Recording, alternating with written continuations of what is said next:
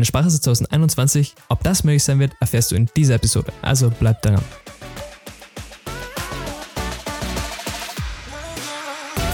Hallo Leute und herzlich willkommen zur heutigen Sprachwench-Episode. Und heute geht es darum, ob Sprachreisen 2021 möglich sein werden oder nicht. Und ich habe da schon Anfang dieses Jahres mal eine Folge drüber gemacht, wie meine Einschätzungen darüber sind, ob Sprachreisen dieses Jahr möglich sein werden. Und ja, jetzt ist es Anfang Juni und ähm, es ist schon ziemlich klar, wie es im Sommer aussieht.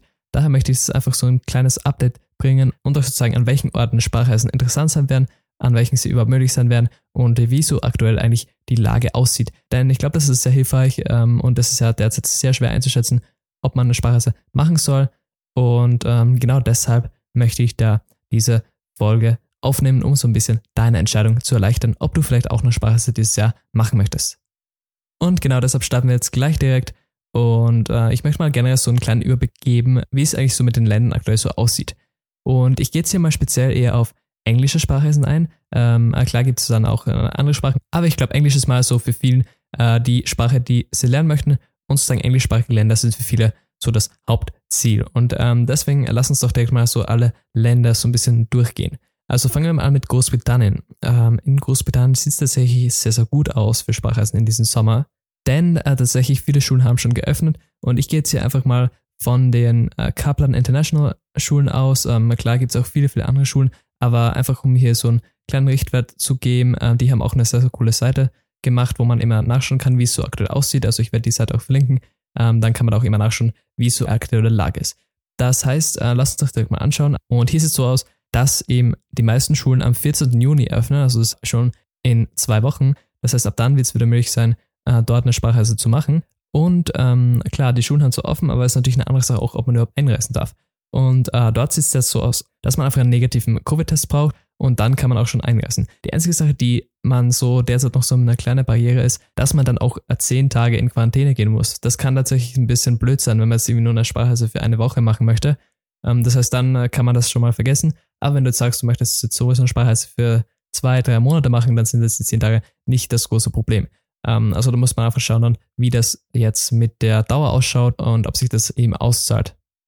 Wenn wir uns das mal Irland anschauen, dann äh, sieht es leider dort so aus, dass derzeit die Schulen noch geschlossen sind. Es gibt auch noch keine Informationen dazu, ob die Schulen ähm, bald aufmachen werden oder noch nicht. Also das ist derzeit noch ein bisschen unklar. Derzeit ist auch die Einreise in Irland nur schwer möglich. Ähm, das heißt, Irland ähm, sieht mal für diesen Sommer eher schlecht aus bezüglich Sparreisen.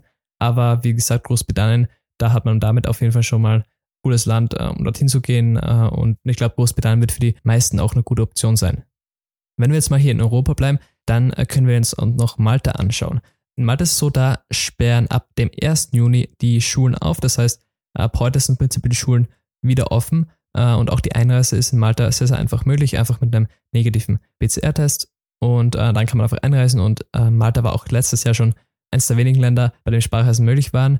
Und Malta hat auch schon eine sehr, sehr hohe Impfrate. Das sind schon mehr als 70 Prozent geimpft. Das heißt, Malta ist auf jeden Fall ein sehr, sehr cooler Ort, dieses Jahr, um eine Sprache zu machen, da es dort einfach auch weniger Restrictions gibt und ähm, somit sollte es eigentlich kein Problem sein, in Malta eine Sprache zu machen.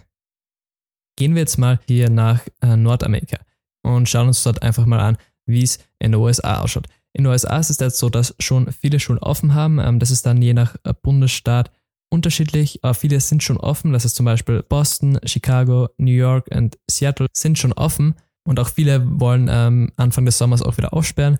Es ist nur derzeit so, dass man als EU-Bürger äh, derzeit in den USA noch nicht einreisen kann, weil man jetzt kein spezielles Visum hat. Das heißt, es gibt zwar die Möglichkeit, ein Studentenvisum zu beantragen, ähm, aber ich habe da gehört, das sind äh, derzeit auch die Beantragungszeiten sehr, sehr lang. Das ist bis zu vier Monaten kann man da warten, bis das Ganze dann bestätigt wird.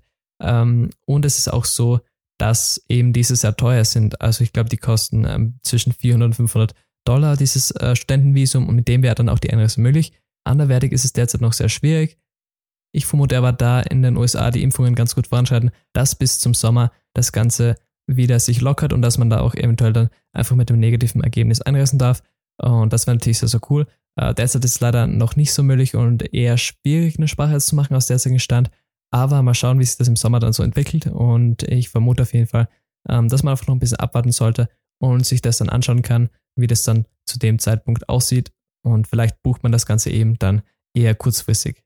Dann lass uns weitergehen äh, zu Kanada, auch ein ganz äh, beliebtes Sprachessenziel. Da ist es so, dass zum Beispiel Vancouver schon offen hat. Ähm, andere Sprachschulen werden noch folgen. Und es ist leider aber derzeit so, dass man in Kanada, egal ob man jetzt schon geimpft ist, ein negatives Ergebnis hat, was auch immer, man muss immer in 14 Tage Quarantäne gehen. Und das ist halt auch äh, gleich wie in Großbritannien natürlich eine blöde Sache, denn äh, wenn man natürlich ja jetzt nur zum Beispiel drei Wochen hin möchte und davon 14 Tage in Quarantäne gehen muss, äh, zahlt sich das natürlich nicht aus. Das heißt, es ist eher dann interessant für Leute, die jetzt zum Beispiel länger da bleiben möchten. Ansonsten, wie eben schon gesagt, äh, bei Großbritannien ist es natürlich dann schwierig, oder beziehungsweise zahlt sich das gar nicht aus, wenn man dann jetzt nur für ähm, zwei Wochen hin möchte, dann kann man das gleich vergessen. Das heißt, dann sollte man eher äh, sich einen anderen Ort suchen. Dann lass uns weitergehen zu Australien. Dort gibt es eine ganz spezielle Situation, denn die Schulen sind grundsätzlich offen. Ähm, das heißt, es wäre grundsätzlich möglich, äh, dort auf so eine Sprachschule zu gehen. Es ist aber nur das so, dass in Australien die Einreise bis Ende 2021 gar nicht möglich sein wird, ähm, egal von wo man kommt. Das heißt, ähm, Australien fällt da schon mal ganz weg für diesen Sommer. Ähm, er wird auf jeden Fall dann eher dann nächstes Jahr interessant werden. Und das gleiche gilt auch für Neuseeland, da gibt es auch leider die gleichen Einschränkungen. So, ich glaube, das waren schon mal die Hauptreiseziele, die man jetzt für eine Sprache so grundsätzlich im Kopf hat. So, jetzt gibt es natürlich auch andere Länder, wie zum Beispiel Südafrika. Dort sieht es tatsächlich ganz gut aus. Äh, dort sind die Sprachstunden offen, auch die Einreise ist sehr einfach möglich. Und äh, das wäre tatsächlich auch eine weitere Option. Wenn man jetzt nicht zu weit weg möchte von Europa, dann wäre auch das eine Option. Ähm, aber ansonsten ist es, glaube ich, dieses Jahr eher so, dass man sich eher auf die Länder hier in Europa konzentrieren sollte, denn eben alles, was jetzt irgendwie übersee ist, tatsächlich sehr schwierig sein wird, ähm, eben mit den Quarantänebestimmungen und so. Äh, wird sich zeigen, wie das Ganze in den USA ist, ob Kanada seine Beschränkungen noch lockern wird. Aber grundsätzlich ähm, in Europa ist das, denke ich, schon möglich, dass man eine Sprachreise machen kann. In vielen Ländern ist es schon möglich, zum Beispiel in Malta. Das ist auf jeden Fall eines der unkompliziertesten Länder. Äh, und ansonsten auch Großbritannien ist eine gute Option, wenn man auch länger bleiben möchte. Und äh, wie sich das Ganze mit den USA entwickeln wird, das werden wir bald sehen. Aber ich glaube, derzeit ist es einfach die sicherste Option zu sagen, dass man zum Beispiel einfach eine Sprachreise in Europa machen möchte und ich glaube, dann wird das auch kein Problem sein. So, das war jetzt hier einfach mal diese kurze Übersicht mit so ein bisschen den Statistiken und Prognosen, wie es eben dieses Jahr im Sommer für Sprachreisen ausschauen wird. Also ich hoffe, diese Folge hat dir einfach ein bisschen weitergeholfen. Äh, wenn dir diese Folge gefallen hat, dann würde ich mich mega freuen, wenn du diesen Podcast eine Bewertung da lassen würdest auf iTunes. Einfach kurz schreiben, was hat dir gefallen, was könnte ich noch verbessern. Und äh, das würde mir auf jeden Fall sehr, sehr viel helfen. Also ich freue mich auf jeden Fall auf das nächste Mal und vielen, vielen Dank fürs Zuhören. Bis dann.